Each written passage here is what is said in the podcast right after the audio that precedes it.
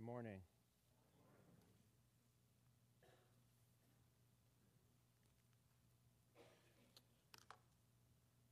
I'm not Walt, um, but my name is Israel Siam, and uh, I go here, and I'm also uh, the campus staff leader at, with InterVarsity Christian Fellowship at St. Mary's College of Maryland. And uh, it's an incredible honor for me here to share with you God's Word. Uh, will you join me uh, in reading our scripture for today? Uh, Second Thessalonians chapter 1, verses 1 to 4. It should be in page 989 in our Blue Book Bible. Before I read, I want to set this passage up for us. So, the community of Thessalonica um, started, uh, you will see this in Acts 17. Paul comes to this community, uh, a secular community uh, filled with uh, people who practice paganism and, and, maybe some who practice Judaism. And when Paul comes and starts this community, uh, he doesn't stay there long. Uh, in fact, as often, uh, what happens to Paul is he shows up, he starts sharing the gospel, and it makes somebody unhappy, and then they kick him out. And so the same thing happens here. Within a month, he's gone. But he leaves this community that he started, and he's worried about them. And to give you an idea, Thessalonica at this point was the capital of Macedonia, a big, very well known city uh, filled of all people of all ethnicities from different backgrounds. And so Paul sends Timothy to check how they're doing. Are they still keeping their faith? Are they still growing? Or have they stopped? Timothy comes with encouraging news, and he writes First Thessalonians to praise them for all the good things that they're doing. In fact, they're doing so well, he writes a second letter. Um, and in the beginning is what we have here, where he's encouraging them, and he's proud of this church. And this is what he says Paul, Silvanus, and Timothy, to the church of Thessalonians in God our Father and the Lord Jesus Christ. Grace to you and peace from God our Father and the Lord Jesus Christ. We ought always to give thanks to God for you, brothers, as is right, because your faith is growing abundantly. And the love of every one of you for one another is increasing. Therefore, we ourselves boast about you in the churches of God for your steadfastness and faith in all your persecutions and afflictions that you are enduring. Let's pray.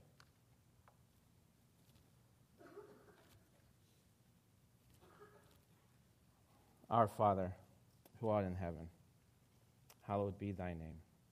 Thy kingdom come.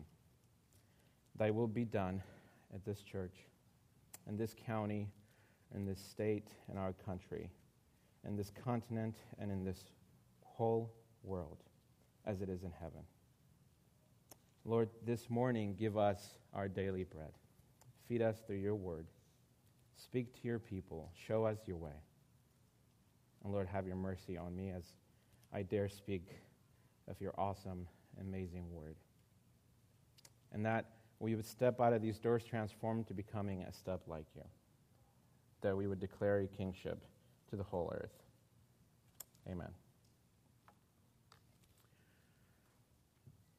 This week, I had a, an opportunity to spend uh, at a mission time and missions conference in St. Louis with around 16,000 students. These are students who gave up their holidays uh, to go to the cold city of St. Louis uh, at the stadium of uh, the Rams, where they worshiped God. Uh, they praised God's power and authority. And at this conference, 16,000 students learn about what it means to go out into the world. These 16,000 students interceded and prayed for the persecuted church. As I was sitting and watching this, this was the most incredible experience I've ever had. 16,000 students praying for, by name, for every country, the places where our faith is persecuted.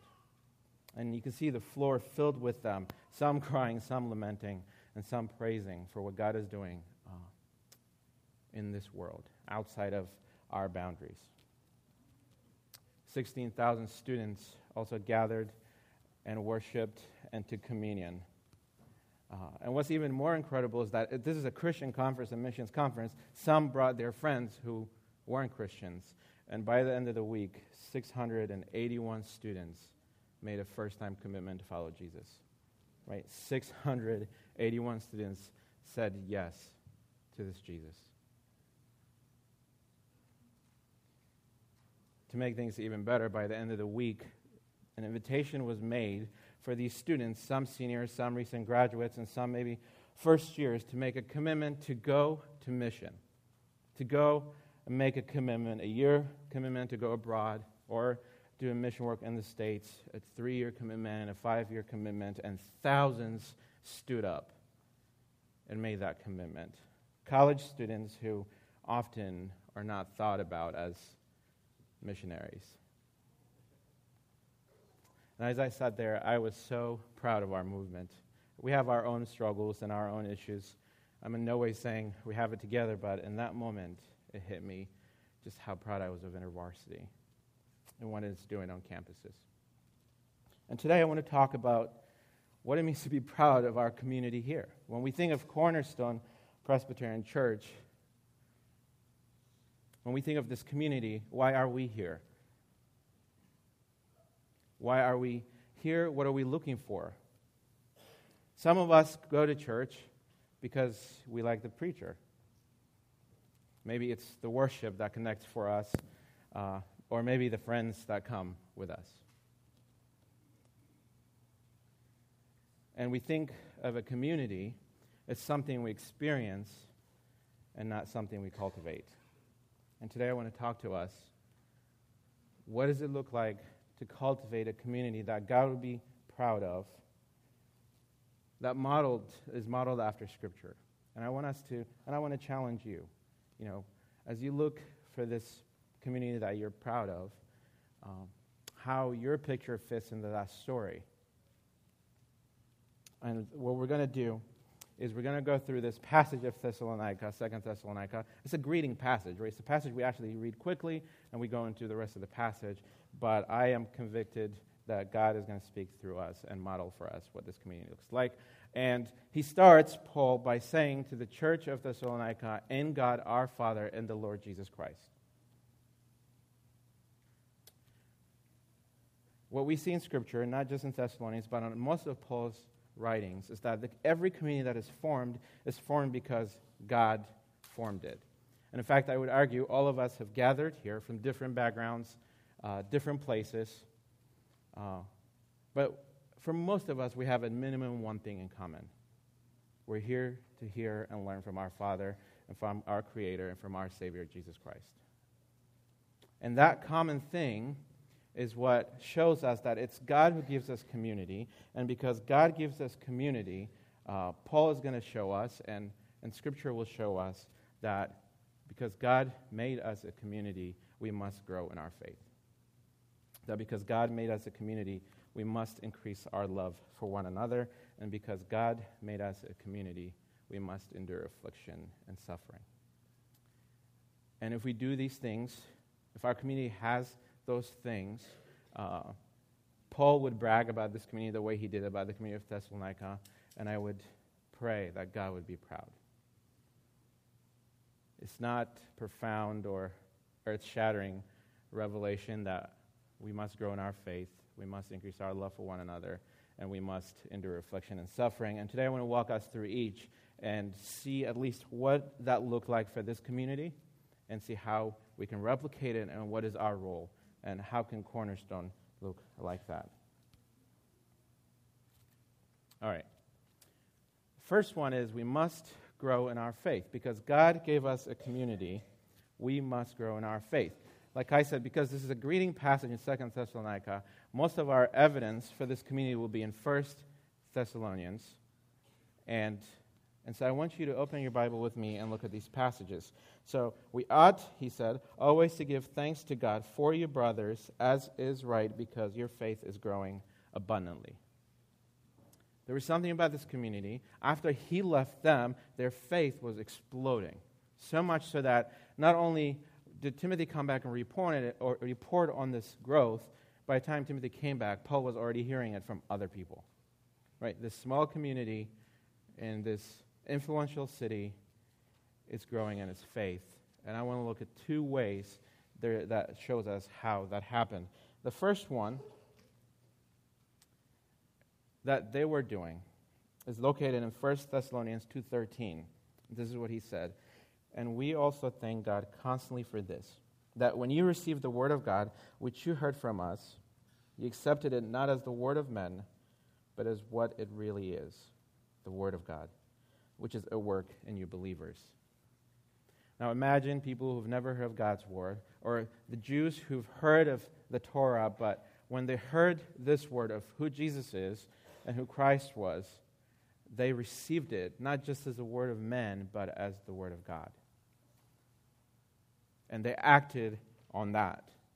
Right? To receive something, when we read scriptures, to receive it as the word of God is to acknowledge that this God, the God of the universe, the maker of heaven and earth, somebody and someone who's way bigger than us, who can comprehend all of our issues, who is the peace of the world, the reconciler of all that is good, this God, they received him fully.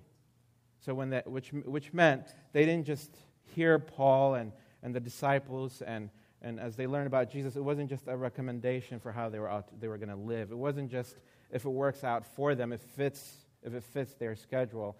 It meant they realigned their entire life around this word that they heard.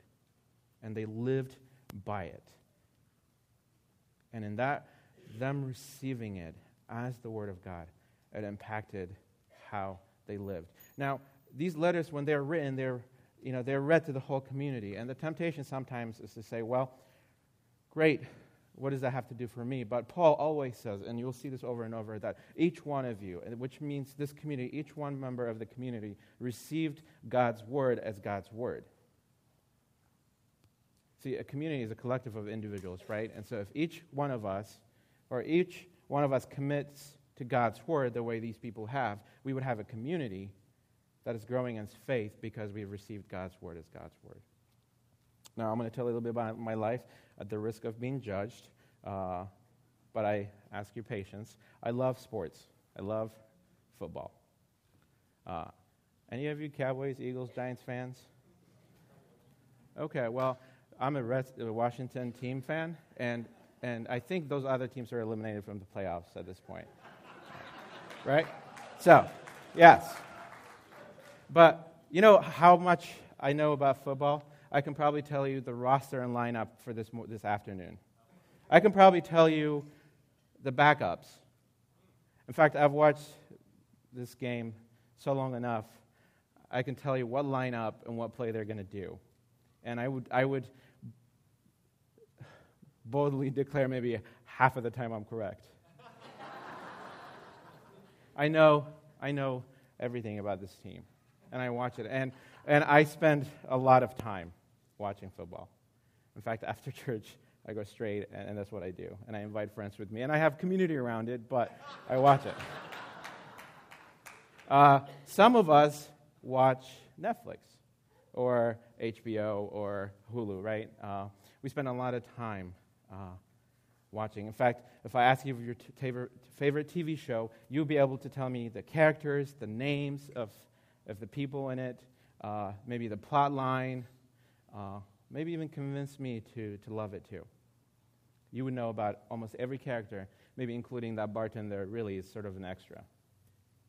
Uh, ever since I moved to this county, I've learned more about P8s and P3s than I ever thought would because most of you spend a lot of time uh, whether it's engineer or wor- whatever work you do in the military, a lot of time knowing these things. I would say you would be you are experts. Uh, in the same way, I would uh, our our mind and our thinking is influenced by what we watch.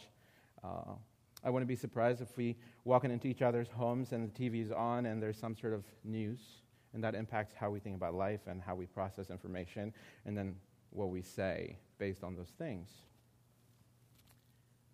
I wish I could tell you I know Scripture as much as I know football. Or the characters of the Bible as much as I know my favorite TV show, The West Wing. And I would argue it's probably the same for all of us.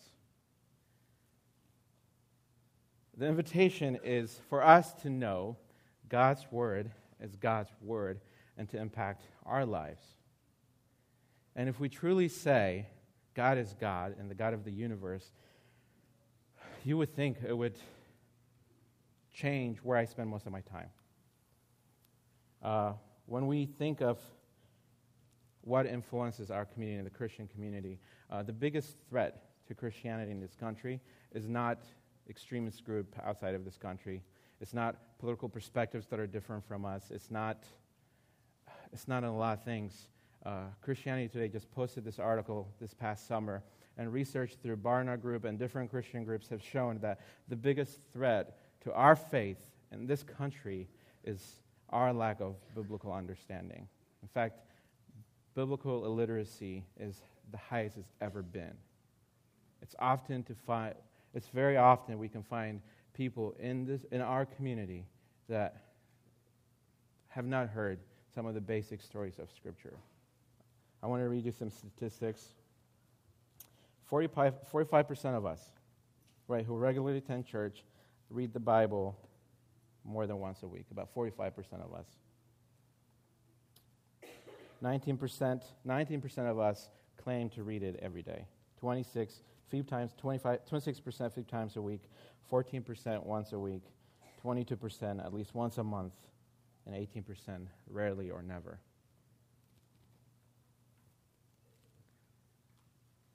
The community of Thessalonica, when they received God's word, they received it as God's word. And it dictated how they lived, the decisions that they made. And I want to challenge us what does that look like? I'm not saying this because I've mastered it. You can talk to my wife, my journey group, uh, my coworkers, to know that I'm in no way. But I, now I realize more than ever I need God's grace in this. And I want to invite all of us, as the community of Thessalonica did, to receive God's word as God's word. What's directly correlated to that is what the community of Thessalonica was doing, and that is we find in 1 Thessalonians chapter 4 3. They worked to please God. They received God's word as God's word, and they worked to please God. For this is the will of God, your, your, sanctification, that you abstain from sexual immorality, that each one of you know how to control his own body in holiness and honor. Again, the emphasis here, right, that each one of you knows how to control his own body in holiness and honor. And then in verse, chapter 5, verse 17, pray without ceasing, give thanks in all circumstances, for this is the will of God in Christ Jesus for you. The invitation is not that we come to church and receive these things and then go, and that's what makes great community. The invitation is that each one of us, when we go home, when nobody is watching, that we're receiving God's word as God's word, and that we're pursuing a lifestyle that pleases Him. And that when each one of us collectively do that, Paul is making this point, then that's reflected in the bigger community. Which means the weakest link of this church is me. If I am not doing that, that impacts the image of this community. And this, when I realized that, it brought a sense of uh, seriousness to my pursuit of Jesus. That I am a reflection, as a member of Cornerstone, on you. And you are a reflection on the church and in here, he's saying if you follow God, as this community did, look different. The life you live, the lifestyle that you live, uh, seek to please God, and this community actively did. Therefore, because God made us a community, we must grow in our faith.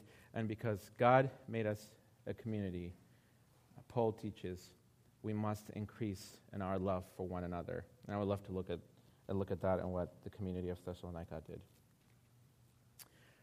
We ought always to give thanks to God for you, brothers, as is right, because the love, again, let's pay attention to that. The love of every one of you, right? The love of every one of you for one another is, is increasing. I'm, pretty sure we've heard teaching and preaching around love quite a bit. Uh, and so this may not sound, uh, again, something new, but I want to look at three specific ways this community loved one another and see what God might be calling us for us and how that should look for us. So, the first thing this community did is that they were welcoming. And if you look into the background information in this church, like I shared earlier, they're composed of people from different ethnicities, different religious backgrounds, and different practices. Yet somehow in Christ, they were welcomed into this community. Different people, different backgrounds. Which means there were somebody in that church saying, hey, we need to actively be caring towards the people that come to us. So for Jews and Gentiles, to coexist under the same building, under the same house, and worship this amazing God is because they were welcoming. Uh, you know, the famous punchline that you hear nowadays is that the church is the most segregated, Sunday is the most segregated time of the year. Right? And we talk about what it means to be welcoming and what it means to be caring.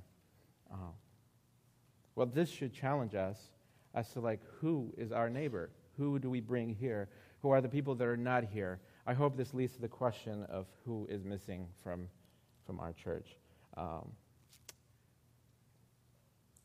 they grew in their love for one another based on 1 Thessalonians because they were acting like a family in Christ, because they were a family in Christ. And I want to look at two ways they were a family in Christ. One is they loved one another, as in walked in love with one another. The second one is they cared for those who are the weakest among them. In 1 Thessalonians 4 9, it says, Now concerning brotherly love, you have no need for anyone to write to you, for you yourselves have been taught by God to love one another. As they walked in and out, out of church and church and community, there was an intentional care for each person. Uh, some of you might know Lisa Brandt. One of the things that she used to challenge me is imagine if we clean our house Saturday so that when we go to church Sunday and if we find somebody new, we can invite them over for a meal. And I always thought that was crazy, right? Like, intentionally come into church, not only to receive from the word, but with the hope that you would leave with somebody new and, and welcome them and care for them. Oh. I think that's amazing. And I think if we can bring that level of intentionality, uh, this community did. God will also grow us in a community. Again, this, is, this could be tempting to say, well, this is for somebody else or, or for our church, but Paul is saying that each one of you, if each one of us can commit to that, Paul says that we will grow. Um, and then the second part is they looked after the weak and those who were fainted. Uh, and I want to look at it as the passage from 1 Thessalonians 5.14.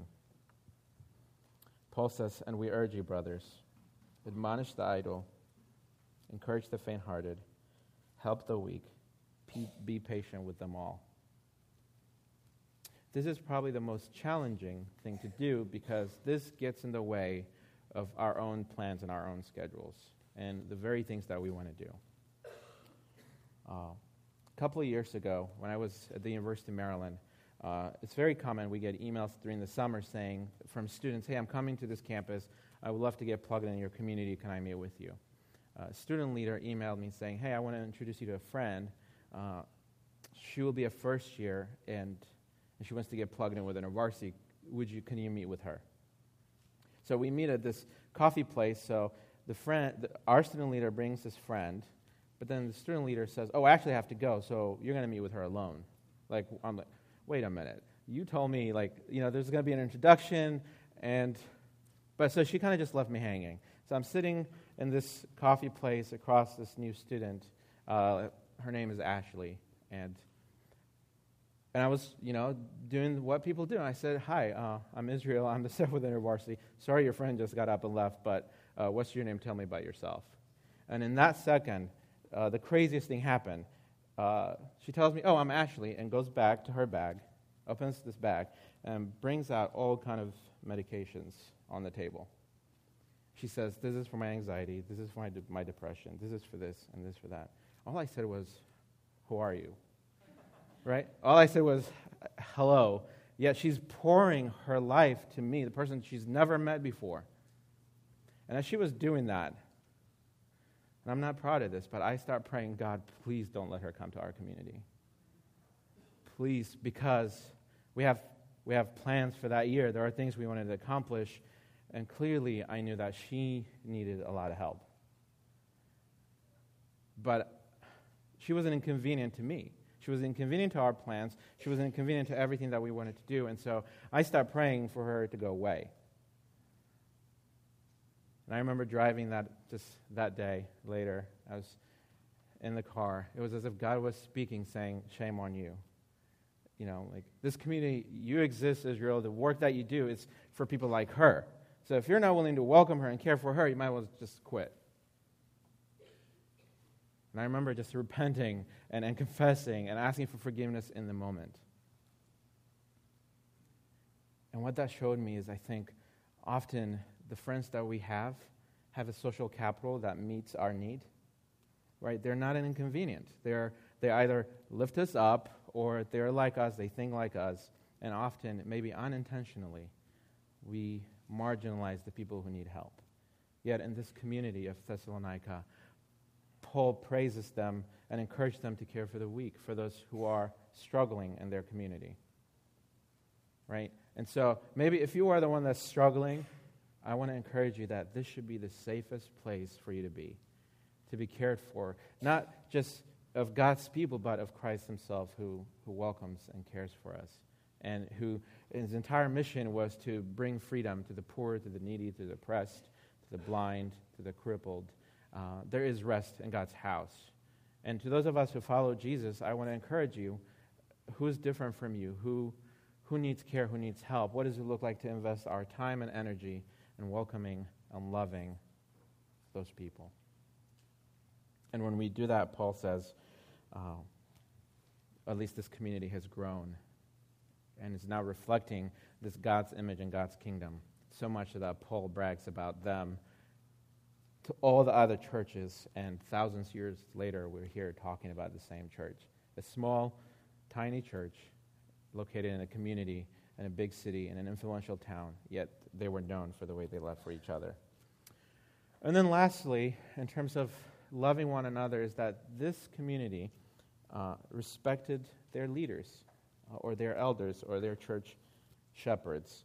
Uh, in 1 Thessalonians 5:13 he says, "We ask you, brothers, to respect those who labor among you and are over you in the Lord and admonish you and to esteem them highly in love because of their work." I come from a culture that is extremely obedient, obedient to authority, to obedient to over you, people who are over you. And one of the things that uh, that has helped this community grow is apparently in their ability to respect and care for their leaders. Uh, and one of the ways to do that is to actually make ourselves available to the instruction and guidance of church leaders, but then also to say, How can I serve? Uh, on campus, when I work with students, the people who grow the most in their faith, the people who grow the most in their understanding of who God is and their love for other people are the people who say, I want to serve. I have no clue how to do it. I'm not skilled, but I want to serve. And what, they real, what we realize is that when people serve and make themselves available, they experience discipleship through that. They experience care. They, they learn to pray to God for guidance. They learn to, uh, to trust on Him for instructions. And in this community, they were doing the same thing. That it's a work of co laboring. It's easy to talk about a community that I'm proud of, to say, I, I want to be proud of this community and I want to go find it. But what Paul is saying is that each one of us are responsible for that community. And each one of us, when we care for one another, when we care for the weak, and when we say yes to an invitation to get involved, that collectively is what leads to this strong community or a godly community. And then lastly, because God made us a community, we must endure affliction and or suffering. And I want to look into this and how this community did it, and I want to specifically look into why they suffered. Why does this church or this community suffer? And then once they experienced suffering, why did they endure it? Uh, so I want to look at three ways, or three reasons this community was suffering. And then I want to look at the two ways, or two reasons, uh, that this community uh, endured this suffering. So, why suffer? Why was this church suffering? One is because they rejected their old faith. In 1 Thessalonians chapter 1, verse 9, it says, Paul is praising them and how you turn to God from idols to serve the living and the true God and to wait for his Son from heaven, whom he raised from the dead, Jesus who delivered us from the wrath to come. You see, these were people who practiced paganism or, or Judaism. And while they were still with their families and with their friends, they said no to those things once they heard the gospel and they said yes to Jesus. But they didn't do it by leaving the context of where they grew up and where they were. They did it while they were still in that community. And, and when you abandon the thing you grew up with, the culture, the things that you've been taught, the way you think, when you say no to that, as this community did, and yes to this Jesus, somebody will be upset. Somebody will be frustrated. And somebody will be disappointed. And for this community, they were suffering because they were publicly and openly abandoning their old ways of idolatry and paganism and saying yes to this Jesus that they have heard from Paul. At this Urbana mission, uh, one of the few stories we got to hear was people who were serving in places like the Middle East, uh, places where Christianity is not allowed. And one of the things they, the stories you heard is that these, these families or individuals who are worshiping Jesus grew up maybe Muslim or grew up a different religion, and once they heard from Jesus or heard the gospel, they said yes to Jesus, but they didn't change the context of their community. They were still within their families who were Muslims. They were still with their families or friends who believed something else, but now they're going around saying, We follow Jesus. And a lot of them ended up in prison or dead. Now, you might say, Well, we don't get persecuted here. Like, we have practice of religious freedom, and we can share the gospel openly, and we can talk about it, and nobody's going to kill us. True. So then, why don't we speak of the gospel boldly? Uh, one of the things you notice in this passage, and really in all of New Testament, is that persecution was, these people were suffering because they didn't wait for somebody to come to them and ask them what they believed in. They went and shared this good news that they just experienced, which meant the farmer went back to his field and told his co workers about this new experience he just had with Jesus and that got him in trouble. Or, or the woman, maybe she's collecting water at the well, and, and in that conversation with her friends that she's been collecting water for years, now tells them and opens her mouth and says, I follow this Jesus, and that got her in trouble. And I think in the same way, for all of us, to those of us who claim to follow Jesus, how often do we tell our friends, our coworkers, our neighbors of this Jesus who, who is the giver of life, that, that there is no way through without him. The truth is, uh, I can speak for myself. Often I justify myself out of those opportunities. I say, well, this might be uncomfortable for this person. Or I may not be al- allowed to, to talk about Jesus in this context or at work. Right? In fact, at St. Mary's College of Maryland, I'm really not allowed to talk to, if w- there's an administrative meeting, there's a staff meeting, uh, there are certain things you're allowed to talk and not talk about. And often we follow those rules because we want to be respectful, but because of that, we never share the gospel. Um, I always ask my students, how many of your friends know you're a follower of Jesus? I want to ask you, how many of your friends and your coworkers know that you worship Jesus? And how many of them know that there's no life without him? See, those reasons are legitimate but they should be opening a door for us to creatively and actively pursue opportunities and not paralyze us to a point that we don't say anything. And in this community of Thessalonica, they just kept talking and opening their mouth and telling about Jesus, and because of that, they suffered. And in fact, Paul makes this point for them in 1 Thessalonians 2:14, "For you brothers became imitators of the churches of God in Christ Jesus that are in Judea." For you suffered the same things from your, from your own countrymen as they did for, from the Jews, who killed both the Lord Jesus and the prophets, and drove us out and displeased God and opposed all mankind.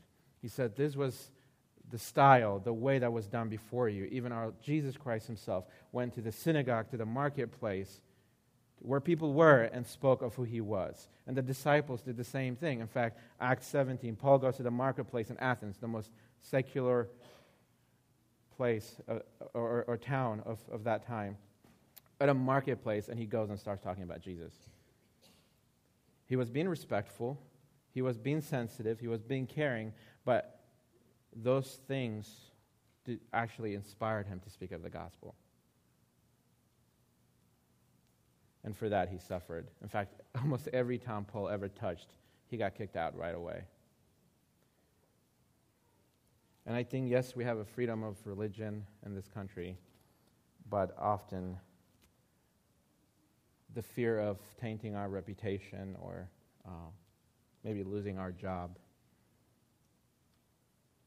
or maybe d- being disliked by our families, our own families, I think gets in the way uh, of us sharing this life giving gospel. And, and Paul invites us, and I invite us again, under God's grace, uh, to say yes to God, not just for our lives, but for others, and share them with, with our neighbors and our coworkers. Be respectful, be kind. But it might cost our job. It might cost our reputation. And until we're willing to say yes to that, we will have freedom of religion. And Paul says in 2 Timothy, following Jesus and sharing the gospel will always lead to suffering. Uh, 2 Timothy says, if anyone desires to live a righteous life, they must suffer.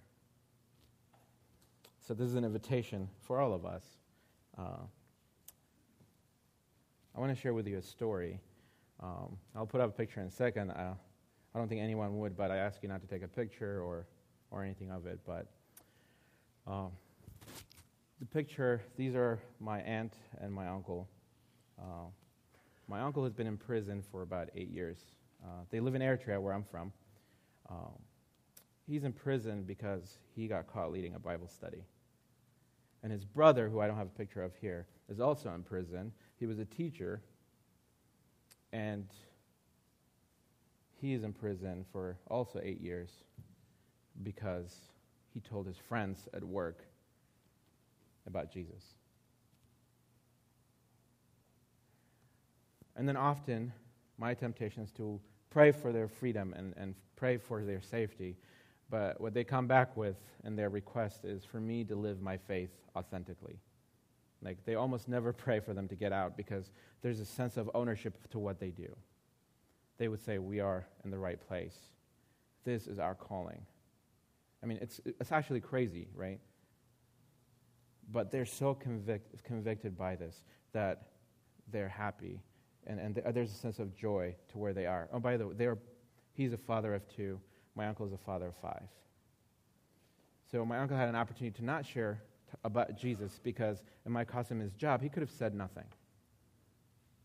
There was an invitation to, to be silent. Yet somehow there was something about Jesus that was so convincing